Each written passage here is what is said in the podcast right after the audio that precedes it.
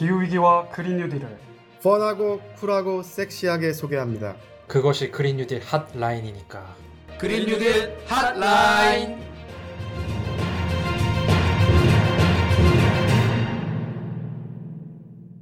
안녕하세요. 기후변화에 대해 한국 정부를 비롯한 각국 정부에서 어떻게 대응하고 있는지 좀 더 깊게 알려드립니다. 그린 뉴딜 핫라인입니다. 네, 안녕하세요. 정다울입니다. 아, 비가 정말 많이 내리네요. 오늘도 기후변화 이야기를 열심히 해보도록 하겠습니다. 네 안녕하세요 양현호입니다 저는 남쪽 지방에 살고 계신 부모님이 지금 폭염 때문에 너무 힘들어 하신다고 하는데 걱정이 이만저만이 아니네요 오늘 기후 이야기 계속해서 해 나가겠습니다 오늘 뉴스 보니까 그 얘기 있더라고. 폭염, 폭우, 강풍 음 3 3단계 그 콤보 주의보가 전 세계 아, 전국에 내렸다고. 예, 지금 수- 수도권 쪽에는 폭우 주의보랑 경보, 그 다음에 남부 지방에는 폭염 경보나 주의보, 그리고 지금 동쪽에 뭐 울릉도나 독도나 이쪽에는 또 강풍 주의보가 지금 내려진 상태죠. 그리고 저희가 이제 기후 취약계층 얘기 많이 드렸는데 또 이제 반지하에 계시다가 또 변을 당하신 분이 또 발생해 갖고 너무 좀 마음이 안 좋은 것 같습니다.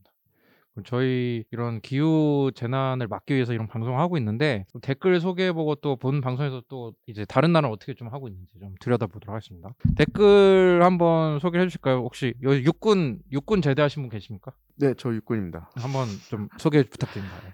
네, 그레이 서전트 강님께서 네네. 유튜브에서 항상 좋은 영상과 정보 감사드린다고 네. 예, 댓글 달아주셨습니다. 아, 감사합니다. 감사합니다. sergeant. 네. sergeant면 하사죠. 하사. 하사님. 네, 맞습니다. 네네. 열심히 또 이제 하시기 바라고 또 이제 굉장히 또 획기적인 댓글이 하나 달렸는데 연호 씨 한번 소개해 주시죠. 네 어, 유튜브의 아이디 귀신 신라면 끼리 먹는 소리 아, 님께서 가정용 전기세 인상 민영화 원전을 위해서 전기 모자랄 판 이렇게 아, 아, 이게 아마 저희 지난번 에피소드를 듣고 제 생각에는 뭐 이번 정부가 원전 확대를 위해서 음. 가정용 전기세 인상이라든가 민영화라든가 이런 얘기로 그 다음에 전기 모자란다 이런 얘기 하면서 확대 음. 추진하는 거 아니냐 뭐 음. 이런 의도의 댓글을 달아주신 것 같습니다. 근데 이게 또 귀신 신라면 끓여 먹는 소리 같다 이렇게 얘기를 하신 것 같아요. 아, 그건 뭐 아이디시니까. 네. 네. 어, 그 지난 방송에서 이제 또 다울 쌤이 또 새로운 개념 또 소개해 주셨잖아요. 뭐였죠? 뭐 쓰면 된다고. DR이라고 해서 이제 전력 수요가 많이 증가했을 때 공급을 늘리는 방법도 있지만 음. 수요를 평소에 준비하고 있던 대형 전력 수요 회사들이 평소에 준비하고 있다가 전기가 좀 부족할 때 잠깐 전기 수요를 줄였다가 이제 거기에 대한 혜택을 정부로부터 받고 우리는 최대 전력 수요를 관리할 수 있는 이제 수요 반응 시장이라고 하는데 영어로는 이제 DR이라 그래서 우리나라가 그런 준비도 좀 잘 돼 있다는 걸 지난 시간에 말씀을 드렸었죠. 오늘 또 그린 뉴딜 할 라인 약간 좀 클래식이죠. 이제 다른 나라 어떻게 하고 있는지 또 오랜만에 할 텐데 아 너무 슬프네요. 이제 또, 또 한국처럼 이제 재생 가능 에너지가 낮았던 나라들이 있었는데 다들 이제 발 빠르게 좀 벗어나고 있는 것 같은데 저희 방송 끝까지 들어주시면 좋을 것 같고 그전 세계에서 일어나고 있는 기후 재난 소식부터 이제 어떻게 대응하고 있는지 뭐 알려드리려고 하니까 광고 듣고 메인 소식 꼭 놓치지 말아주세요. 지금은 기후 비상 사태입니다. 기후 위기에 대응하기 위해서 재생에너지 중심의 경제 시스템으로 시급히 전환해야 합니다. 재생에너지는 탄소 중립을 위한 중요한 해결책입니다. 우리나라의 재생에너지 전환을 위해서는 여러분들의 관심이 필요합니다. 지금 바로 인터넷 검색창에 그린피스 기후를 검색하시면 쉽게 캠페인에 대해서 알아보실 수 있습니다. 이제 여름이 좋다라고 잘못 얘기하면 큰일 날 세상에 살고 있는 것 같아요. 옛날에는 막 여름 노래도 듣고 약간 여름 그쵸 냉면 노래 네, 뭐 팥빙수 쿨. 네. 뭐. 근데 지금 여름 날씨가 살벌합니다. 어떻게 그래도 오늘 저희가 이 오늘 방송 녹음하는 날이 그 9일 화요일인데 저기 또 폭우를 뚫고 다 오셨어요. 뭐 오시는 게 괜찮으셨습니까, 다울쌤? 아, 오늘 방송 녹음하려고 사무실 오는 길이 정말 쉽지 않았습니다. 저희 지금 여전히 코로나 상황 때문에 그린피스 직원들은 지금 재택을 주로 하고 있는데 오늘 녹음 때문에 사무실에 오는 상황에 도로에 정말 물 난리가 났더라고요. 여기저기 무너진 도로들도 있고 널브러진 차도 봤고요. 그 다음에 앰뷸런스도 여러 대 봤고 지금 참 상황이 장난이 음. 아닌 것 같아요. 그래서 네. 오늘 말씀하신 것처럼 8월 9일 화요일에 지금 저희가 녹음을 하고 있는데 지금 강남을 비롯해서 특히 수도권 지역에 지금 물난리가 나서 뉴스 특보 계속 나오고 있고 음. 정말 기후 위기를 시민들이 체감할 수 있는 상황입니다. 참고로 서울 동작구 신대방동에 그러니까 어제죠. 그러니까 8월 8일 오후 9시 5분부터 1시간 동안 비가 142ml가 내렸거든요. 음. 이는 서울의 시간당 강수량 역대 최고치가 1942년에 한 120mm 정도 됐었어요. 음. 그러니까 80년 만에 서울에 한 시간에 가장 많이 나- 그 비가 내린 기록을 갈아치운 거고요. 어, 맞아요. 그래서 수도권에 거의 뭐 400mm 물폭탄이 쏟아졌고 앞으로도 내일은 더 심해질 거라고 하니까 지금 걱정이 많이 됩니다. 그래서 이런 폭우로 지금 산사태 침수뿐만 아니라 여기저기 정말 차도 떠다니고 막 사람들도 물에 쓸려 내려가고 또 안타깝게도 지금 인명 피해까지 발생하고 있는 상황이니까 음. 어 이렇게 비가 많이 올 때는 침수 지역으로 가까이 가지 마시고 그리고 뉴스 확인하면서 안전하게 잘 버티시기를 기원합니다. 그리고 또 이제 비 온다고 또 이제 막걸리 먹고 싶다고 이제 또 괜히 이제 어, 부침개 부쳐 먹고 하면은 이제 또 어, 집에 못 가고 그런 사태 그 발생합니다. 참고로 어제 서울의 마포구청장님이 어, 아비 오는 월요일 저녁에 맛있는 음식을 먹고 있다는 SNS 포스팅 올렸다가 아이고. 마포구청도 그 경보가 내려진 상황이었는데 그렇죠. 욕을 바가지로 드셨죠. 그러니까 음. 이런 시기에는 본인은 괜찮다 하더라도 주변에 지금 이런 기 앞으로도 기후 변화로 고통받을 사람들이 많이 있다는 것에 좀 공동 연대감을 가지고 언행에도 좀 조심을 해야 될 것 같습니다. 그리고 또 마포대교 또 항상 막히는 곳이고 또 물이 가까운데 사시잖아요. 마포 구민들이 그렇죠. 아무래도 좀 기분이 안 좋으셨을 것 같고 아까 얘기하셨는데 400mm 물폭탄이라고 하는데 이게 센치로 따지면 40cm인데 그렇죠. 이게 보통 우리가 집에 뭐 저희 집은 욕조가 없지만 욕조에 한 40ml 물 채워서 씻지도 않잖아요. 그 물 빠지는 데 되게 오래 걸리는데 40cm 물폭탄이 쏟아졌다는 건 진짜 어마어마한 거- 한 거거든요. 음. 또 남부지방으로 좀 가는데 남부지방 좀 어떻습니까? 네, 남부지방은 완전 반대 상황이에요. 음. 제주도가 지금 기온이 36.5도까지 올라서 어, 폭염 특보가 올랐네요. 발령이 됐어요. 근데 여기 제주도에 엄청 우리가 많은 돈 내고 가잖아요. 쉬려고. 그렇죠. 그런데 와 올해 들어서 지금 이달 7일까지 비가 평년 820mm 이상 왔었는데 지금 그 중에 한 절반 정도밖에 오지 않았어요. 이게 1973년 이후 같은 기간 강수량으로는 두 번째로 적습니다.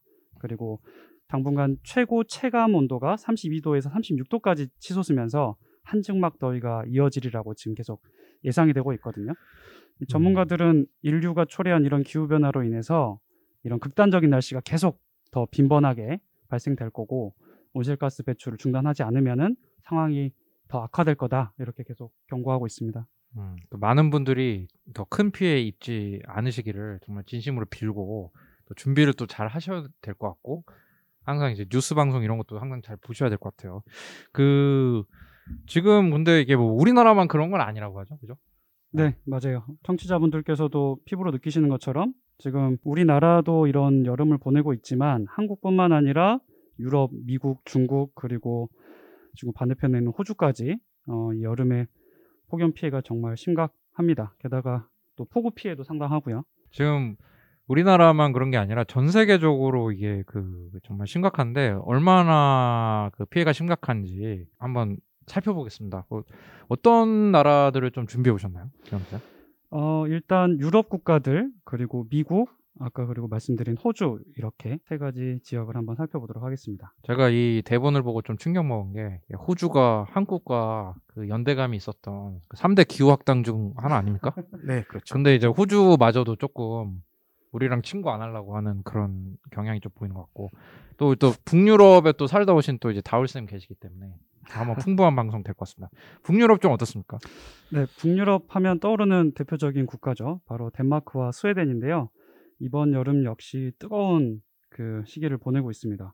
지난달 덴마크의 롤란 섬이라고 남부 지역에 있는 섬이 하나 있는데 여기 최고 기온이 35.9도를 기록하면서 80년 만에 최고 기록을 갱신했다고 해요. 그리고 스웨덴도 지역 내에 여러 지역들이 폭염주의보가 지금 발령된 상황이라고 합니다. 거기 좀 유제품 많이 나오는 데인데 많이 나올 것 같아요. 다울 쌤도 어떻게 그 예전에 이제 또 이쪽에서 공부를 하시잖아요, 저. 네, 제가 스웨덴에서 공부를 했었죠. 그래서 사실 덴마크 같은 경우에는 북유럽 5개국, 스웨덴, 노르웨이, 핀란드, 아이슬란드, 덴마크 다섯 개 국가 중에서 제일 남쪽에 있잖아요. 어. 독일 옆에 이제 있고 그래서 근데 덴마크에서도 이렇게 36도 기록하는 게 쉬운 일은 아닌데 지금 많이 온도가 오른 것 같고요. 스웨덴 같은 경우나 뭐 핀란드도 마찬가지지만 아래위로 되게 길잖아요. 음. 그래서 아래쪽에 뭐 말뫼라든가 제가 공부했던 룬드 같은 곳들은 조금 기온이 올라가기도 하지만 이 정도는 아니거든요. 그리고 스웨덴은 북쪽으로 가면 갈수록 정말 오로라도 볼 수 있고 정말 추운 나라에서 또 이렇게 겨울에는 그 뭐라 그러죠? 해가 지지 않는 음. 갑자기 그 단어가 생각이 안 나는데 아그 뭐지? 그 뭐죠? 렛민 영화에서 보면 아, 나오는데 갑자기 왜- 그 무슨 현상인데? 백야 현상? 아 백야 열대야가 네, 생각 백 네. 다시 가겠습니다. 야, 영 아니 괜찮습니다. 이거 뭐 편집 안 해도 되고 영화 렛민 기억하시나요, 그거? 한때 그 슬픈 드라큘라 이야기 약간 영화 렛미인이요? 예, 한때 한때 유행이었는데 아무튼 어. 아시는 분 댓글로 좀 나도 안다 이렇게 좀 달아주세요. 렛미인 예전에 케이블에서 하던 성형 프로그램 아니었나요? 아 미인이 되게 하자 그런 그쵸 거. 렛미인 내면이 네, 아름다워야 되는데 참 네. 그런 프로가 있었네요. 네, 아무튼 스웨덴에서 그 스웨덴 같은 경우에 남북으로 길기 때문에 북쪽으로 가면은 백야 현상도 심해지고요. 그래서 음. 겨울 같은 경우에는 일요일 날 조금 늦게 일어나면은 몇 시간 뒤에 해가 져버리고 음. 아. 하루를 날려버린 것 같은 정도로 나- 해가 짧은데 그 정도로 우울하다. 어. 북쪽에 있는데 이제 이런 북유럽에서도 포, 폭염으로 고통을 받고 있다는 게 참 세상이 많이 변하고 있는 것 같고 그만큼 기후 변화가 진행됐다는 걸 실감하게 되는 것 같아요. 그리고 이제 저희 또 손흥민 선수가 활약하고 있는 영국도 지금 만만치 않다고 지금 그 프리미어 리그를 개막하지 않았습니까? 개막했죠. 예. 저희 저희 그 PD님이 고개를 끄덕끄덕 하고 계신데 영국도 장난 아니라고. 네, 맞습니다. 영국도 여름이 서늘하기 때문에 에어컨을 사실 쓸모없는 가전으로 치부하는 나라라고 해요. 그런데 7월 지난달에 사상 최고 41도를 기록을 했습니다. 음. 그래서 화재도 잇따라서 건물 40여 채가 파손되는 등 화재 신고가 평소보다 7배 이상 지난달에 높았다라고 해요. 어. 그래서 소방 당국에서는 이런 말까지 했대요. 2차 세계 대전 이후 가장 바쁜 날을 보내고 있다. 어허. 네, 그래서 지금 엄청난 폭염으로 지금 영국이 고생하고 있는데 7월 중순에 런던을 비롯해서 잉글랜드 지역에는 폭염 적색 경보까지 발령이 되었다고 합니다. 그 영국이 의외로 되게 환- 환경에 되게 예민한 국가더라고요. 제가 언제 느꼈냐면 옛날에 막 그 총리가 뭐 처칠 총리였나요? 그 처칠 총리가 뭐 사임하게 된 이유 중 하나가 그 스모그 현상 있잖아요. 음, 런던 제대- 스모그라고 아예 스모그 맞아요. 앞에다 런던 이름이 음. 붙죠. 그거 제대로 못 잡아갖고 결국 그게 이제 빌미가 돼서 아 물론 이제 그래도 계속 버티시긴 했는데 그렇다고 하는데 지금 폭염 적색 경보는 뭡니까? 영국에서 폭염 적색 경보라고 하는 거는 국가 비상 상황에 준하는 수준으로 폭염이 너무 심하거나 오랜 기간 지속돼서 그 여파가 이런 보건복지 체계를 넘어서 사회 전반으로 미칠 것으로 예상될 때, 즉 건강한 사람들도 위험할 수 있는 상황에 처했을 때 이제 적색 경보가 발효가 되고요. 여름 더위가 한순간 지나가는 수준이 아니라 사회 시스템 전반에까지 영향을 미치는 상황이라고 영국 정부가 이제 판단을 하게 된 거죠. 그래서 이런 국가 비상 상황에 지나는 적색 경보가 내려진 거고요. 또 저희 진짜 손흥민 선수도 좀 조심해서 했으면 좋겠고 아니 그 진짜로 그 축구 같은 거 격렬한 운동인데 그런 게 될까 모르겠어요 이런 날씨에 앞으로 기후 변화가 계속 네. 지속이 되면은 진짜 시즌도 조절을 해야 되지 않을까. 어. 정말 땡볕에 그러겠네요. 이게 지금 41도면은 사실 우리나라에서 역대 최고 기온이 서울 같은 경우가 40도가 아직 아니거든요. 39.8, 9 정도 2018년에 됐을 음. 텐데 영국이 지금 40도를 넘었으니까 정말 사람이 쉬- 쉽게 쓰러질 수 있는 온도죠. 또 저희 방송을 또 이제 해외에서 근근히 들어주시는 분들이 간간히 있는데 한번 그 지역 어떤지 좀 제보 댓글 좀 달아주시면 감사하겠습니다. 그러면 이제 조금 북유럽에서 영국 찍고 왜 이렇게 찍었는지 모르겠지만 그다음 서유럽으로 한번 다시 가보겠습니다. 서유럽은 어떻습니까? 그 네. 양년 워터파운. 네. 네. 어, 프랑스가 있는데요. 프랑스 같은 경우는 지금 여의도 면적의 37배에 달하는 면적이 산불로 소실이 됐다고 합니다. 그리고 이재민이 14,000여 명 발생했고요. 또 흥미로운 점은 와인으로 유명한 보르도 지역 있죠? 한 번쯤 들어보셨을 텐데 이곳 지역 역시 마찬가지로 산불 피해를 입고 있다고 합니다. 어, 그 여기 또 뭐 또 황의조 선수 이쪽에 뜨고 있- 뛰고 있죠. 야, 요즘 축구 특집 같은데. 어, 와인이야 뭐 사실은 뭐 못 먹으면 물 먹으면 되는 거지만 이게 뭐 산불 피해를 봤다라는 게 참. 그 먹는 거 특집을 좀 가볼까요? 그러면 뭐 좀 멕시코나 뭐 미국 이쪽도 생산 농산물 많이 나오잖아요. 네, 그 최근에 미국과 멕시코도 역대급 가뭄으로 인해서 왜 그 빨간색 그 할라피뇨 꽃이 있잖아요. 네. 그 생산에 차질이 생겨서 그걸로 만드는 왜 스리라차 소스 있죠? 네. 그 할라피뇨랑 마요네즈랑 이렇게 섞어갖고 마- 어. 만드는 소스로 알고 있는데 이 스리라차 소스 생산이 생산이 중단된다는 소식이 있었고요. 음. 그리고 그렇게 아까 연어 씨 얘기한 것처럼 산불 피해로 보르도 와인도 생산이 줄어들어서 마실 수가 없게 되고 이런 한라피뇨 생산도 힘들어지고 이 갈수록 이런 기후 위기 피해로 인해서 음. 단순히 이런 와인이나 이런 기호품뿐만 아니라 우리의 정말 주식이 되는 여러 가지 필수 식자재들의 가격도 지속적으로 상승하지 않을까 싶고요. 글로벌 식량 위기가 기후 위기로 인해서 오게 된다면 정말로 상황이 좀 심각해지지 않을까 싶습니다. 전 식량 위기가 이미 온 것 같아요. 그렇죠. 전쟁에다가 물가 올해 가뭄에다가 지금 폭우까지 내렸으니까 올해도 저희도 이제 가을쯤에 네. 우리나라 농산물 어, 생산에 큰 영향을 미칠 것 같아요.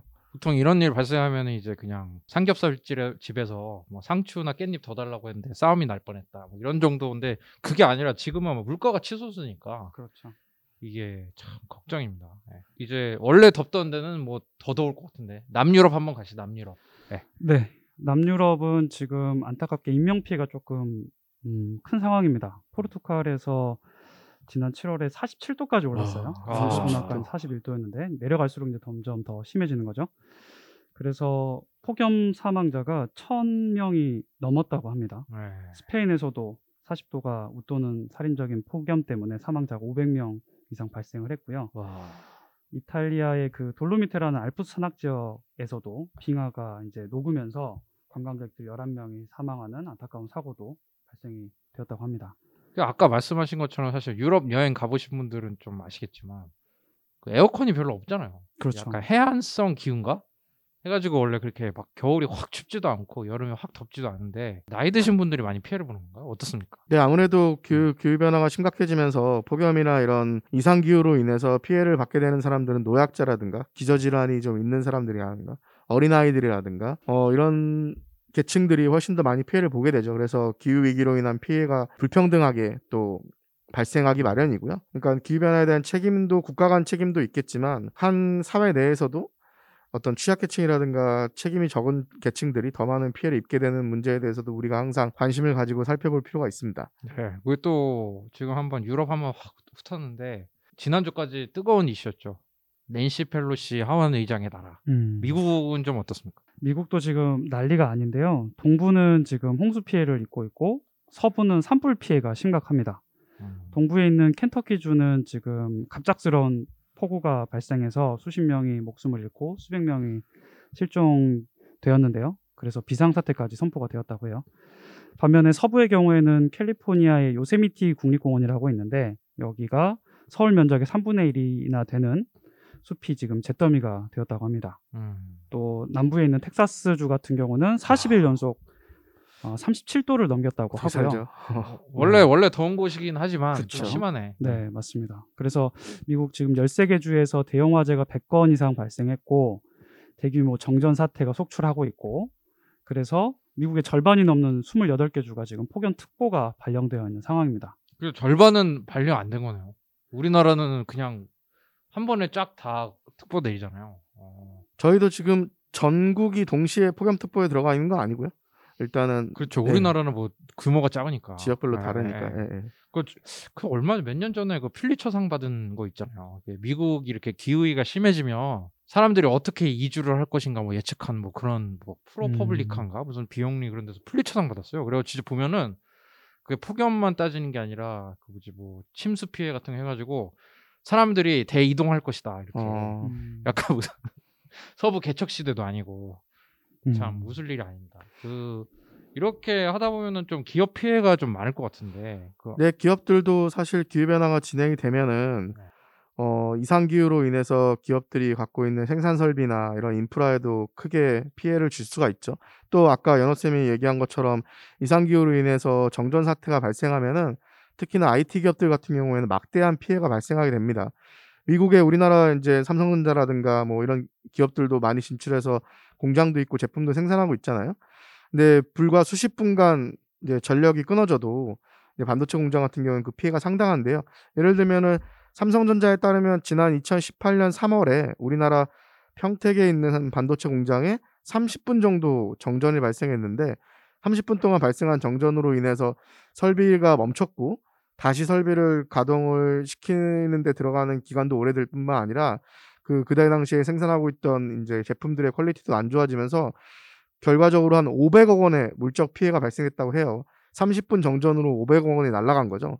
이렇게 기- 이상 기후로 발생되는 빈번한 정전은 앞으로 제조업이라든가 특히 IT 기업들에게는 부담이 될 수밖에 없기 때문에 기후 변화가 단순히 뭐 탄소세를 좀 더 내네 아니면 온실가스 배출에 대한 책임을 지네 이런 문제이기도 하지만 동시에 기업들도 기후 변화의 직접적인 피해 당사자가 될 수가 있는 거죠. 음. 음. 근데 뭐 기업이 피해를 보는 것도 맞지만 또 기업이 배출하는 것도 만만치 않은 것 같은데 그죠? 그렇죠.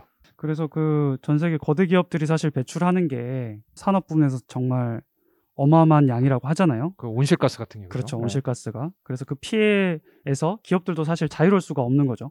음. 그럼에도 그 피해는 우리가 앞에서 지금 쭉 이야기했던 것처럼 수천 명의 사상자가 발생되는 것에서 볼 수 있듯이 사회적 약자가 더 사실 그 피해를 크게 입게 됩니다. 그래서 음. 기업은 자신들뿐만 아니라 전 세계 인류에게 미칠 피해를 줄이기 위해서 더 분발해야 할 필요가 있죠. 음. 그럼 이제 좀 오늘의 약간 주인공격 같은 나라인 호주 한번 봅시다. 호주. 오스트레일리아. 맞죠? 네, 맞습니다. 그 호주 하면은 또 생각나시는 게 뭐가 있을까요? 캥거루요? 아, 캥거루. 다울쌤은 호주 하시면은 호주 낚시 레드락 낚시. 아, 저는 그 니콜 키크드먼 아 니콜 키드만 아, 그 생각 나는데 호주가 그린피스도 이제 그 호주에 사무소가 있잖아요. 그렇죠. 호주가 그 정말 그 땅덩이가 어마어마하다고 그 미국이랑 거의 사이즈 비슷하다고. 그, 아, 그- 그래요? 네, 그리고? 단일 어. 단일 대륙으로는 가장 큰 국가라고 하더라고요. 그렇군요. 어, 그래가지고 이제 호주가 또 그 뭐야 한국 그 교민들도 많이 사시고 음, 또 호주가 아까도 말씀드렸지만 한국과 이제 3대 기후학당으로 꼽히던 그 친구였는데 그 또 이제 얼마 전에 그 몇 년 안 됐죠? 그 산불 엄청 크게 나가지고 그렇죠. 2019년 말부터 2020년 초까지 아마 6개월 정도 탔었죠. 막 예. 시드니 오페라 하우스 막 배경이 막 그냥 막 정말 막처럼 막 바뀌고 그랬었는데 거기 좀 날씨 어떻습니까? 사실 호주는 남반구에 있어서 우리랑 계절이 다르거든요. 우리가 겨울일 때 거기는 여름이고 우리가 여름일 때 거기는 겨울이죠. 지금은 겨울철인데 그래서 호주 서부 온슬로 기온이 지난 1월 달에 이제 여름이었으니까요. 그때 더웠는데 더워도 너무 더워서 50.7도까지 올랐다라고요. 그래서 관측 이래 최고치를 또 기록했다고 합니다. 이게 보통 평균 기온이 36.5도 정도인데 평균 기온보다 무려 14도 이상 높게 오른 거죠. 네. 아, 정말 엄청나게 높은 수치네요. 그리고 아까 윤탁쌤 얘기한 것처럼 그때 6개월 정도 산불 지속되면서 정말 불이 끊임없이 계속 음. 났잖아요. 맞아요. 음. 그래서 그 당시에 그 산불로 우리나라 대한민국 영토보다 넓은 면적이 산불로 다 타버렸고 음. 그 결과 사망한 걸로 추정되는 야생동물의 수가 약 10억 마리, 그다음에 부산까지 합치면 30억 마리 음. 정도가 영향을 받은 걸로 이제 과학자들이 추정을 했었죠. 정말 막대한 피해가 발생했었는데 뭐 여전히 호주도 기후변화의 피해로부터 지속적으로 더 큰 피해를 받고 있어서 참 안타까운 부분이 있는 것 같습니다. 근데 이제 최근에 어, 호주에서 좀 음. 정책적인 변화가 긍정적으로 어, 생기는 것 같아서 그나마 다행이라는 생각이 좀 들기도 하고요. 음, 그래서 난 이게 좀 부럽다기보다는 호주에는 10억 마리 죽었다라는 걸 추정이라도 하는데 뭐 우리나라는 산불나고 막 해도 얼마나 동물들이 사라지는지 알 수가 없으니까. 네, 지난번 울진 삼척 산불 때 사실 이런 생태계에 대한 피해라든가 네, 동물에 대한 피해 같은 거는 언급이 거의 안 되니까 네. 그런 차이도 있네요. 예. 호주 얘기를 안 할 수가 없는데 요즘 호주에 좀 변화가 있다면서요? 네, 호주가 사실 앞서 이야기 나눴던 것처럼 뚜렷한 기후 위기 대응 정책이 없어서 사실 국제사회 비판을 많이 받아왔거든요. 그렇죠. 우리의 든든한 친구였는데 그쵸. 대한민국에. 예. 어깨를 나란히 하는 친구였죠. 근데 올해 5월 달에 어, 호주에서 큰 선거가 있었습니다. 총리를 새로 뽑았고 어. 노동당의 앤서니 알바니즈라는 총리가 새로 선출이 됐어요. 스콧 모리슨 총리 그 우리 방송에도 몇 번 좀 언급해 줬는데 집에 갔나요? 네, 집에 그 가셨고 팩이 있던 분이었는데 그 산불 날 때 하와이 아, 그렇죠, 휴가하고 아주 보통 분이 아니었는데 그 집에 가셨군요. 네. 네.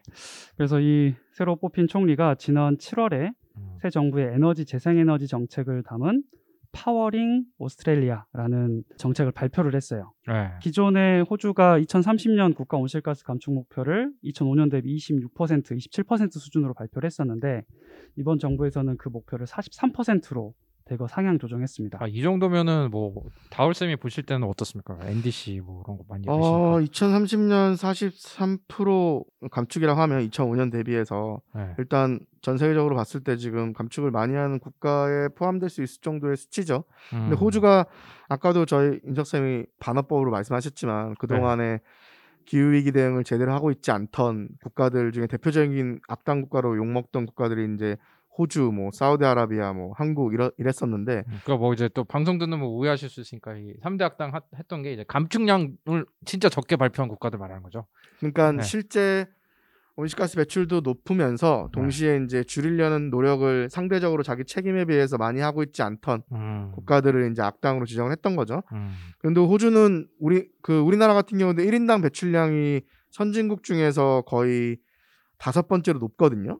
네. 근데 호주가 거의 첫 번째 거예요. 음. 그러니까 OECD 국가들 중에서 1인당 배출량이 호주가 진짜 높은 편이죠. 음. 그래서 그만큼 기후 위기에 책임이 많은 국가였는데 그동안의 노력은 별로 많이 하고 있지 않다가 이번에 이제 새로운 정부가 들어서면서 아, 43% 정도를 감축하겠다고 발표한 거는 기존 목표에 더해서 이제 19% 정도를 늘린 거거든요. 음. 그러니까 상당히 야심찬 목표라고 할 수 있고 이제 이 목표를 뒷받침할 수 있는 제도적인 어, 뒷받침들이 좀 돼야 될 것 같습니다. 음. 참고로 호주의 새로운 정부가 온실가스 배출 비율이 높은 사업장에 대해서 기존의 연간 탄소 배출 허용량이었던 10만 톤을 5만 톤 절반으로 규제를 할 계획이라고 해요. 그, 그 말은 이제 기업들이 배출할 수 있는 배출량에 대한 제한치를 확 맞춰버리는 거죠. 그만큼 더 야심찬 감축을 하겠다는 정책으로 보이고요. 음. 진짜 이제 대대적인 게 재생에너지 전력 비율 82%까지 높인다는 건데 꿈의 숫자 아닙니까 이게? 그렇죠. 지금 호주가 원래 2021년으로 21년 기준 신재생 에너지 발전 비중이 29% 정도 됐거든요. 이거 저 이거 보고 충격 먹었어요. 생각외로 높아서. 그렇죠. 우리나라에 네. OECD. OECD 평균이 이미 30% 넘었거든요. 그 우리나라에 비해서 너무 높아가지고. 네, 네. 같은 악당이지만 조금 예, 달라. 악당 아니었네. 하여튼 근데 그래서 29%인데 2030년까지 82%로 늘리겠다는 건 거의 네. 2.8배를 늘리겠다는 거예요. 지금 호주 전역에 설치되어 있는 이 전력망이 상당히 노후화되어 있다고 해요. 그래서 재생에너지 보급이 확산이 어려운데 이거를 음. 개선하기 위해서 새 정부가 200억 호주 달러, 우리나라 돈으로 하면 18조 원이 넘습니다. 재정을 투입해서 2030년까지 82%를 달성하겠다. 그리고 국가 전력 시장 이 시장 내에서 대규모 재생에너지 전력을 수용할 수 있도록 시스템을 새롭게 바꿔 나가겠다 이런 계획을 야심차게 내세웠습니다. 물론 또 이런 얘기를 들으시는 분들 중에서 호주 땅이 얼마나 큰 줄 아냐 음, 그런 얘기를 하시겠지만 또 호주의 그 넓은 땅에 사실은 또 3천만 명 정도밖에 안 산대요. 그러니까 그런 게 전력 소비는 우리보다 더 적을 수도 음. 있는데 제가 뭐 통계 보지 않았지만 그래도 이렇게 한다는 거잖아요. 네, 뭐 자연적인 조건이 한국보다 조금 더 재생에너지 하기에 좋은 건 분명하겠지만 음. 뭐 그럼에도 불구하고 전 세계 우리처럼 조건이 안 좋은 국가들도 지금 다 열심히 하고 있으니까요. 음. 한국은 지금 7%밖에 되지 않는 재생에너지 비중으로 거의 OECD 사실상 꼴찌를 하고 있어서 이런 호주의 이런 변화들은 분명히 우리한테 주는 시사점들이 있죠. 음. 지금 윤석열 정부 같은 경우에 현재 어, 6, 7%에 불과한 재생에너지 발전 비중을 원래 문재인 정부는 2030년까지 거의 30% 정도로 높이기로 어, 계획을 세워놨었는데 그렇죠. 새로운 윤석열 정부에서 이 비중을 30%가 아니라 한 20% 초반대 정도로 조정을 할 것 같아서 네. 오히려 기존에 미흡했던 목표를 더 낮추는 방식으로 음. 지금 하려고 하고 있죠. 음. 그래서 참 답답한 상황이고요. 네. 근데 정말로 지금 최근에 이제 지지율이 낮아지면서 그래도 음. 탈원전 정책 폐기했다 뭐 이런 것도 성과로 또 발표하고 그러던데 음, 음. 자꾸 이렇게 에너지 문제를 이념적으로 만드는 정부가 어느 정부인지 모르겠어요. 그래서 네. 사실 재생에너지 문제는 원전을 더 하느냐 마느냐와 또 별개로 음. 물론 연관도 되어 있지만 별개로 재생에너지를 늘리지 않으면 정말 기후위기 대응도 안 되고 그쵸. 우리나라 산업의 경쟁력도 지킬 수 없는 상황이어서 음. 이런 부분들을 좀 새로운 정부에서 좀 깨닫는데 오랜 시간이 걸리지 않았으면 하는 바람입니다. 그러니까 재생에너지 비율을 높여야 탄소 배출도 좀 줄일 수 있고 그렇죠. 이런 이상 기후에서 좀 벗어날 수가 있는 건데 이게 다가 아니라면서요? 호주가 준비한 정책이 이, 이 친구가 갑자기 왜 이러죠? 호주가? 네. 아무튼 어, 네. 네, 호주가 뭐 아무래도 노동당이 집권을 했고 음. 조금은 더 이 녹색당에서도 이 노동당의 정책을 support하고 있는 상황이고 해서요. 또 갈수록 이 심해지는 기후이기 때문에 또 이런 정책들이 또 지지를 받는 게 아닐까 싶습니다. 음. 말씀드렸던 앞에 정책들 이외에 또 추가적인 정책이 또 뭐가 있는지 살펴보면요. 호주는 그 땅덩어리가 넓기 때문에 대부분 주택에서 거주를 하고 주택에 rooftop이 많이 설치가 되어 있다고 해요. 그 태양광 뭐라고 해야 되죠? 그러니까 지붕 에다가 태양광 네, 설치하는 그렇죠. 거죠. 네. 네, 많이 설치되어 있는데 사실 주택에 사는 인구 35% 이상은 주택을 임대하거나 또는 주위 환경으로 인해서 태양광 패널 설치가 어려운 상황이다라고 합니다. 음, 전셋집에 좀 설치하면 그렇죠. 눈치 볼수 있으니까 아무래도 음. 어디나 똑같은 것 같아요. 네. 사람 사는 거는. 네. 그래서 이제 이 문제를 해결하기 위해서 새 정부가 1억 호주 달러, 우리나라 돈으로 한 900억 원 정도인데요. 이 재정을 투입해가지고 공유 태양광 제도를 도입할 예정이라고 합니다. 음. 그래서 호주 전역에 80개가 넘는 태양광 은행을 설치하고 지역 사회 구성원들이 이 소유하고 있는 주택이나 토지에 설치한 태양광 패널로부터 여기서 이제 어, 재생에너지 지분을 같이 나눠서 사게 되는 거죠. 음. 그러면 내가 태양광 패널을 별도로 설치하지 않아도 이웃 가정에서 일부 재생에너지를 구입해가지고 쓸 수 있는 거니까 음. 어, 상당히 좀 신선한 제도인 것 같고 또 음. 저소득층들이 살고 있는 이런 지역에도 태양광 발전 설비를 보급화를 촉진하는 이런 제도도 운영할 예정이라고 합니다. 근데 이런 거를 하려면 이런 일을 하는 사람이 있어야 될 것 같아요. 태양광 설치하고 하는 사람도 있을 텐데 뭐 좀 일자리도 좀 생길 것 같아요. 어떻습니까, 다우스? 네, 산업이 발전하려면 당연히 음. 그 분야 인력들도 또 양성이 돼야 되니까 음. 호주 새 정부가 이제 한 1만 명 정도의 신에너지 분야의 인력도 양성할 계획이라고 하고요. 이를 위해서 이제 한 1억 호주 달러를 투자를 해서 직업 기술 훈련 기관을 통해서 관련 기술 교육을 받는 사람들을 길러낼 예정이라고 합니다. 음. 그래서 태양광 설비라든가 또 유지 보수 관리, 그다음에 대형 재생에너지 발전소 설비라든가 그린 수소 생산하는 설비를 이제 다룰 수 있는 인력들을 음. 이제 생- 어, 양성을 하게 되는 거죠. 음. 지금 또 호주 같은 경우는 이렇게 정권이 바뀌어가지고 재생 가능 에너지에 대한 정책이 좀 더 적극적으로 바뀌었는데 미국 어떻습니까? 약간 지금 바이든 대통령의 약간 그 지지율도 좀 그렇고 바이든 대통령 그린 뉴딜 많이 얘기했었는데 어떻게 한다고 하는지 좀 많이 궁금합니다. 네, 지금 그렇지 않아도 미국이 이 소식으로 되게 핫하거든요. 네. 어, 8월 7일입니다. 저희 방송일 기준으로 이틀 전인데 음. 미국 상원에서 기후 변화 대응을 어, 위한 막대한 투자와 부자 증세 내용을 담은 음. 이른바 인플레이션 감축 법안을 가결 처리했어요. 어, 제목이 신기하네요. 네, 인플레이션 감축 법안. 네, 네. 딱 이것만 놓고 보면은 기후 네. 전혀 세- 상관없어 보이잖아요. 네. 근데 이 법안 안에는 기후 대응을 위해서 2030년까지 3,690억 달러, 우리나라 돈으로 한 480조 원 이 정도의 재정을 투입을 한다는 내용이 포함되어 있어요. 그래서 음. 좀 구체적으로 보면 공공 토지 내에 화석연료 사용과 관련해서 사용료를 인상한다거나 음.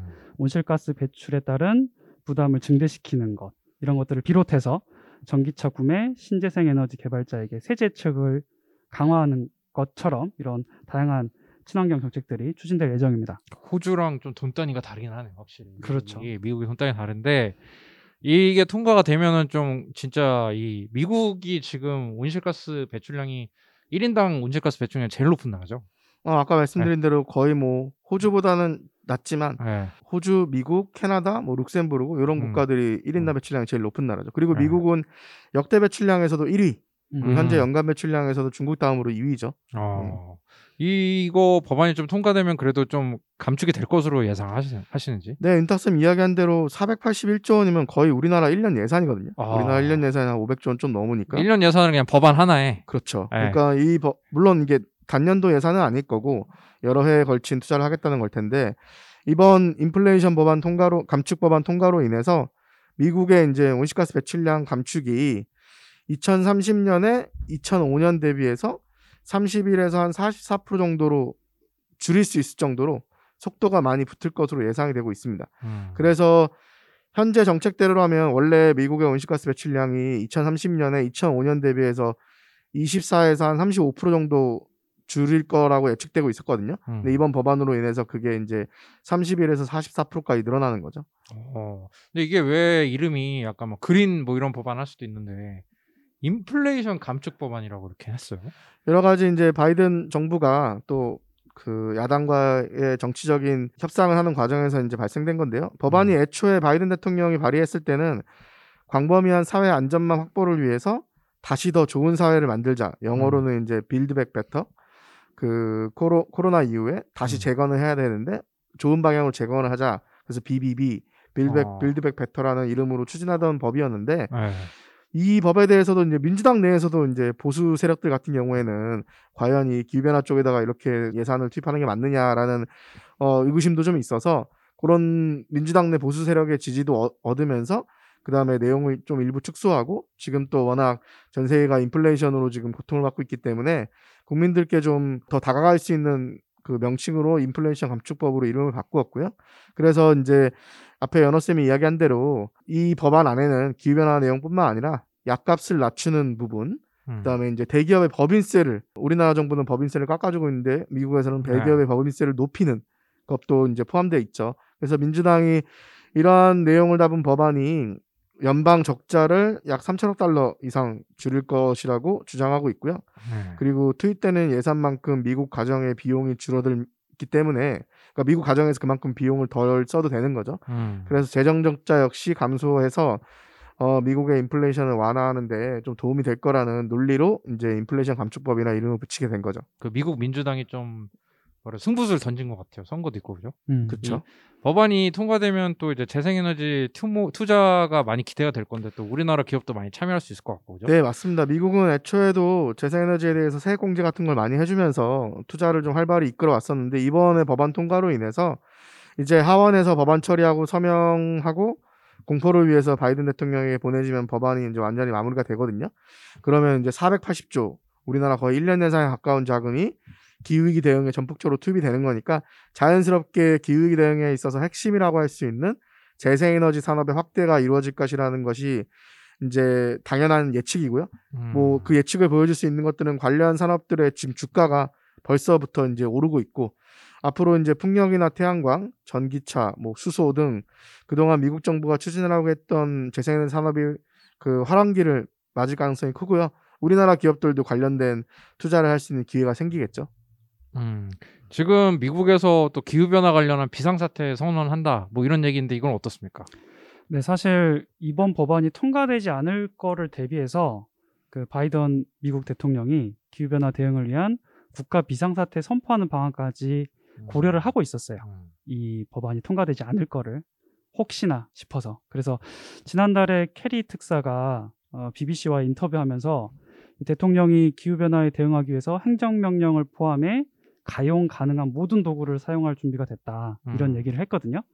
이 비상사태를 선포한다는 거는 미국 헌법에 명시된 대통령의 고유 권한이에요. 그래서 뭐 천재지변이라든지 전쟁 이런 국가적 비상시에 정부가 신속하게 대처해야 할 필요성이 있을 때 이거를 이제 발동을 할 수가 있는 거죠. 음. 이 비상사태를 선포하면 어, 행정명령 등 대통령 권한만으로도 관련 예산을 사실 조달을 할 수가 있어요. 그래서 그 예산으로 재생에너지 확대를 어, 하는데 더 돈을 쓰거나 혹은 원유나 천연가스 시출을 차단할 이 법적 근거로 활용을 할 수가 있었, 있다는 그런 관측까지 나왔었거든요.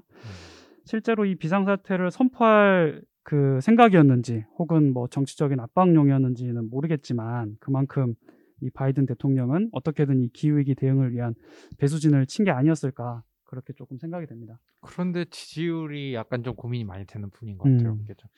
네. 저희 또 한번 그 우리나라랑 좀 에너지 관련 얘기할 때 많이 나오는 나라죠. 그래도 그 나라는 그 에너지를 많이 쓴다더라. 프랑스. 프랑스 궁금한데 저 프랑스가 이제 원자력 발전 많이 쓰기로 유명하고 저희랑 또 원자력 발전 수주 관련해서 많이 경쟁을 하는 국가잖아요. 또 프랑스는 좀 어떻게 되고 있습니까? 지금 프랑스 역시 마찬가지로 에너지 대란을 겪고 있습니다. 음, 냉방 수요가 이게 폭등하면서 전력 수급에 차질이 발생을 한 건데요. 어, 프랑스는 전력 수급의 70%를 원전을 활용하고 있어요. 네. 근데 문제는 어, 이 부분이 재밌는 부분인데요. 폭염으로 이 수온이 상승하면서 네. 이 강물을 프랑스는 냉각수로 활용을 하고 있다라고 해요. 네. 그래서 원전 효율이 이제 어, 강물의 수온이 올라가면서 원전 효율이 떨어지고 음. 전력 수요를 감당하기 어려운 수준까지 지금 치솟고 있다고 합니다. 이게 좀 또 이제 다울 쌤한테 무- 안 물어볼 수가 없는데 또 원전 관련해서 또 활동을 많이 하셨는데 이게 이해가 안 되거든요. 이게 또 냉각 못 한다고 이게 효율이 뚝 떨어지고 이렇습니다. 이게 어떻게 되는 겁니까? 기본적으로 원전은 이제 핵 분열을 이용해서 네. 그 핵 분열에서 나오는 열을 이용해서 물을 끓여서 증기를 만들어서 그걸로 증기 터빈을 돌리는 구조인데요. 네. 그러다 보면은 원전에서 두 가지가 절대 끊기면 안 되는데 하나가 이제 전기고 하나가 이제 물입니다. 물은 핵 분열이 일어나는 원자로를 24시간 365일 식혀줘야 되니까 물이 필요한 거고 네. 그 물을 공급하기 위해선 펌프를 돌려야 되니까 펌프를 돌리기 위해서 전기가 필요하겠죠. 음. 그 전기랑 물이 두 개가 끊기면 안, 끊기면 안 되는데 이 물 같은 경우는 어 이제 해안가에 있는 경우에는 바닷물을 이용하고요. 음. 프랑스처럼 이제 강 인근에다가 원전을 지은 경우에는 강물을 이용해서 이제 원전을 식히게 되죠. 근데 이제 강물의 수온이 폭염으로 오르게 되면 어 원전을 식히는데 필요한 온도를 맞출 수가 없잖아요. 음. 그러다 보니까 원전을 식히는데 온도 온도를 시- 제대로 식힐 수가 없고 그럼 원전 효율이 떨어지고 냉각도 제대로 할 수 없는 상황이 되면은 당연히 원전을 멈추는 상황까지 가겠죠. 그래서 어. 이렇게 강 주변에 위치한 원전들에게는 기후 변화로 인해서 이러한 문제점도 발생한다고 볼 수 있고요. 우리나라 같은 경우에는 강 인근에 원전이 위치해 있진 않고 바다 인근에 있기 네. 때문에 아무래도 바닷물은 폭염 상황이라 가지고 쉽게 따뜻해지지 않잖아요. 그렇죠. 그러니까 이런 문제로부터는 조금 더 자유롭긴 하지만 우리나라도 이제 홍수 피해라든가 원전이 침수돼서 멈- 멈춘 적도 있고 그 다음에 음. 태풍이 와서 원전 여러 개가 어, 또 멈춘 적도 있어서 앞으로 음. 기후 변화가 심각해지면 질수록 원전도 그로부터 자유롭지가 않아서 기후 위기에 대응하는 데 있어서 적, 그 효과적인 해결책이라고 볼 수가 없죠. 음. 그럼 프랑스에서는 뭐 재생 가능 에너지를 뭐 늘린답니까? 뭐 정부가 어떻게 좀 대응하려고 하나요? 프랑스 정부나 파리시에서는 문을 열어둔 채 에어컨을 켜두는 상점에 벌금을 지금 부과하고 나섰습니다. 벌금이 한 10만 원 정도 되는데 이 밖에도 어, 2년 내 프랑스 전력 소비량의 10% 절감을 목표로 하는 절전 정책을 발표를 했어요. 아, 그래서 일반 소매점이 영업 종료 직후에 간판을 꺼야 되 꺼야 되거나 혹은 네. 공공시설의 적정 실내 온도를 지정하고 철도나 고- 공항을 제외하고는 오전 1시에서 6시 사이에 전광판 광고를 금지하는 등 조치가 시행될 예정이라고 해요. 이게 대, 대부분의 그 선진국들이 사실 네. 전체 전력 수요를 점점 줄이는 방향으로 가고 있거든요. 음. 네. 근데 우리나라 같은 경우에는 지금 여전히 전력 수요가 매년 늘고 있어서 음. 이런 부분이 문제고 프랑스에서 하는 것처럼 에너지 절약이라든가 에너지 효율 관련된 정책들도 많이 나와줘야 되는데 이 부분에서 좀 부족한 면이 있는 것 같고요.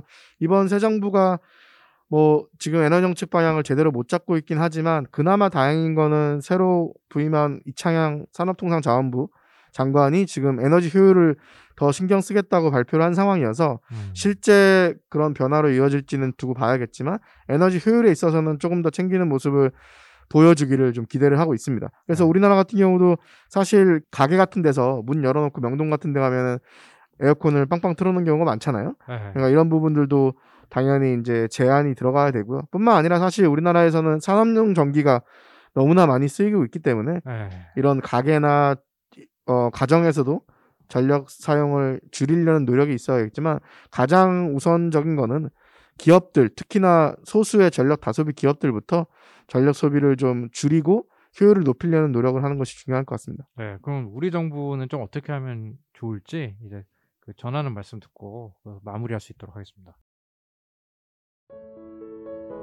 환경을 위한 용기 있는 행동을 실천한 12명의 평범한 시민. 그 용기로 그린피스는 시작됐습니다. 그린피스는 정부와 기업의 후원을 받지 않습니다. 바로 여러분과 같은 개인의 후원과 참여로만 푸른 지구와 미래를 지켜왔습니다.